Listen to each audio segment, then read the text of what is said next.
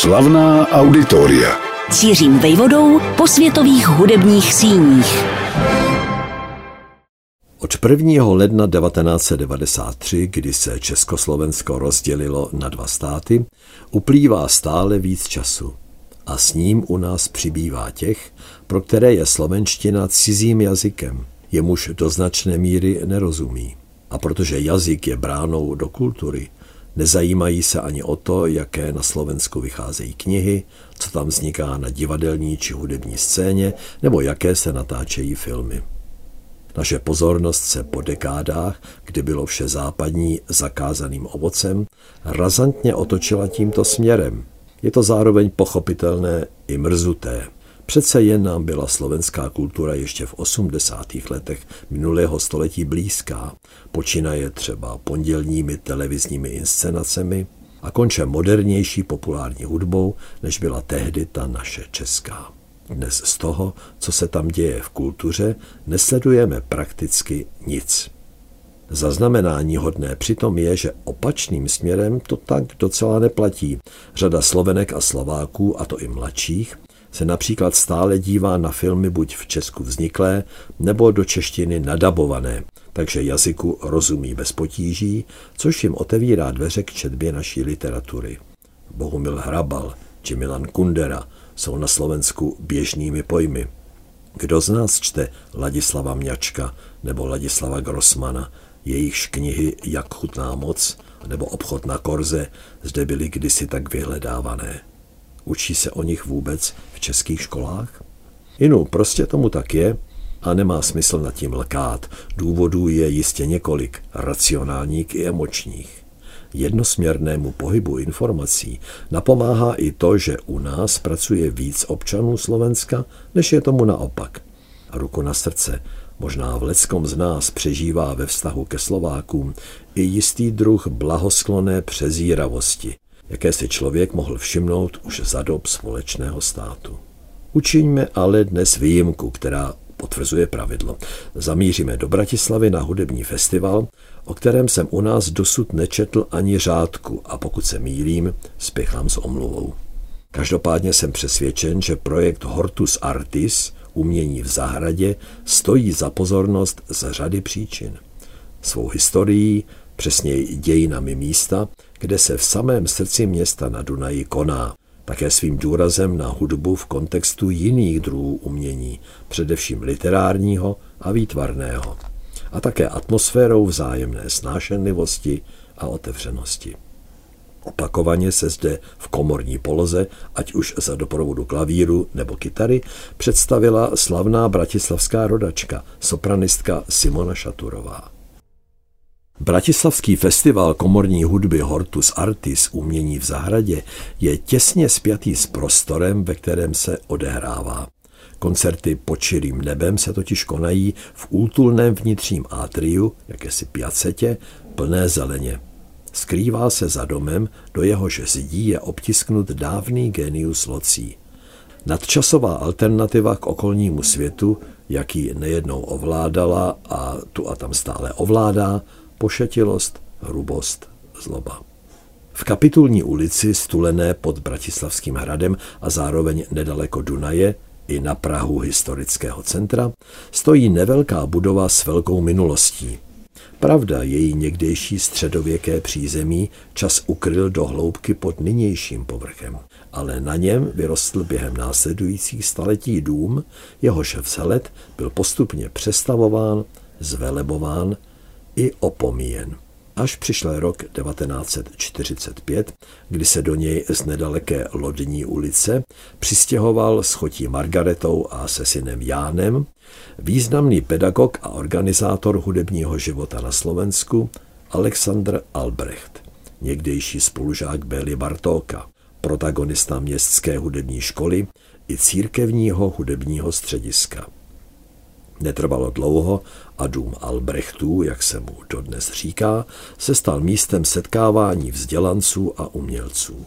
Jenomže okolní vývoj se ubíral jiným směrem. Obě instituce, které těžily z osobnosti Alexandra Albrechta, byly zlikvidovány. Tlak okolí dohnal roku 1958 pak tohoto muže v jeho 73 letech až k sebevraždě. V otcových stopách se ale vydal jeho syn Ján, violista, muzikolog a pedagog. Jen co v 60. letech atmosféra povolila, bylo v tomto domě založeno komorní združení Collegium Musicum. V roce 1968 tu vznikl kruh přátel staré hudby a o pět let později následoval další krok. Vzniklo se skupení Muzika Eterna s cílem, a teď cituji, oživování pramenů staré hudby na Slovensku i v okolní Evropě. Jan Albrecht roku 1996 umírá, ale nová doba už nebrání v činnosti jeho následovníkům. V roce 2010 je založeno občanské združení Albrecht Forum, kterému vlastník objektu Bratislavská dieceze svěřuje dům do dlouhodobého pronájmu. Práce je na něm inu jako na kostele, protože mezi tím schátral. Rekonstrukce se ujímá architekt Petr Mravec, zkušený díky obnovám synagog v Banské šťavnici či v Bardějově. A záhy se na zahradě konají první akce. Ta úvodní z roku 2012 nesla ještě trefný název Koncert v ruinách. O dva roky později už ale proběhl kytarový festival a protagonistou následné benefice se stal uznávaný klavírista i hudební manažer v jedné osobě, Marian Lapšanský. V období před covidem obnova Bratislavského domu Albrechtů pokračovala. Radami sice už nemohl sloužit hudební skladatel Ivan Parík, který se umění kompozice kdysi soukromně učil právě u Alexandra Albrechta. Jeho místo měl časem zaujmout hudební vědec Igor Valentovič, jehož dramaturgický tým narýsoval i základy budoucího festivalu. Svou práci ale mezi tím museli dokončit tři mladé architektky se specializací na interiéry a na zahradu. A tak se v létě 2020 podařilo uspořádat první ročník komorního hudebního festivalu. Hortus Artis proběhl od konce července do poloviny září. Počet osmi koncertů se od té doby udržuje, brzy se ovšem ustálil systém nedělních podvečerů. Klíčové je zaměření festivalu. Obecné konstatování, že v jeho rámci zní hudba od renesanční po soudobou, mnoho nevypovídá. Je třeba nahlédnout pod povrch. Festival Hortus Artis stojí na dvou pilířích, které podpírají jeho pomyslnou střechu. Tou je ústřední moto, že pořadateli jde o nastolení a rozvíjení tolerance, estetického a etického rozvoje člověka. Velká slova se naštěstí daří proměňovat v bezpočet malých činů.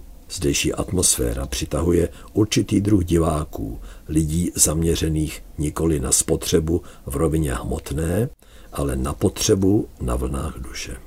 Tento typ publika si rád rozšiřuje obzory a poznává neotřelé hudební osobnosti, ve vší úctě k mužským interpretům, jakými jsou třeba violončelista Pavol Mucha, kytarista Martin Krajčo, tenorista Matuš Šimko a nebo basista Tomáš Šelc, dám přednost představení žen, aktivních, nekonvenčních. Tvoří první ze dvou zmíněných pilířů. To třeba flétnistka Veronika Vytázková vyrostla na irské, peruánské či africké hudbě i na poslechu písní skupiny Deep Purple. Dnes exceluje ve hře na dobové nástroje. Prožila ovšem i turné s Ennio Morriconem a s jeho orchestrem. A žije ve Vídni. Stejně dynamicky působí mecosopranistka Petra Noskaj, spolupracující s našimi soubory Collegium Marianum a Muzika Florea. Kontakty v Čechách má tež sopranistka Lenka Máčiková. Jako Pamina v Mozartově kouzelné flétně dokonce absolvovala japonské turné s Pražským národním divadlem. Druhým pilířem festivalu Hortus Artis je pak dramaturgie, repertoárová šíře.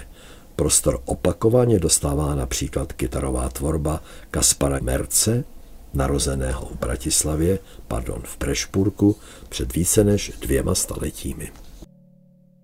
Kdo přijde do zahrady domu Albrechtů v srdci Bratislavy na některý z festivalových koncertů, může si koupit i originální grafické listy nebo knihu Jána Albrechta Eseje o umění. A bude se tu cítit jako doma.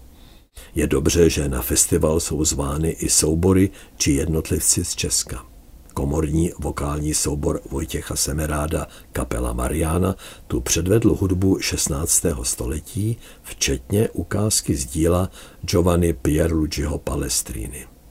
Zpěvů se zhostil kontratenorista Filip Dámec. Jindy se stala členkou saxofonového souboru naše Kateřina Pavlíková, znamenitá jeho česká hráčka na tento nástroj, ať už tenorový či altový. Je dobře, že záplavě záporných vášní, které v posledních letech, měsících a dnech Slovenskem a jeho politikou cloumají, existuje protiváha. Sice relativně nenápadná, ale plnící pověstnou úlohu motýlího křídla. Každý jeho záchvěv nenápadně, ale nepominutelně ovlivňuje okolí. O festivalu Hortus Artis, této oáze snášenlivosti, to určitě platí. Slavná auditoria.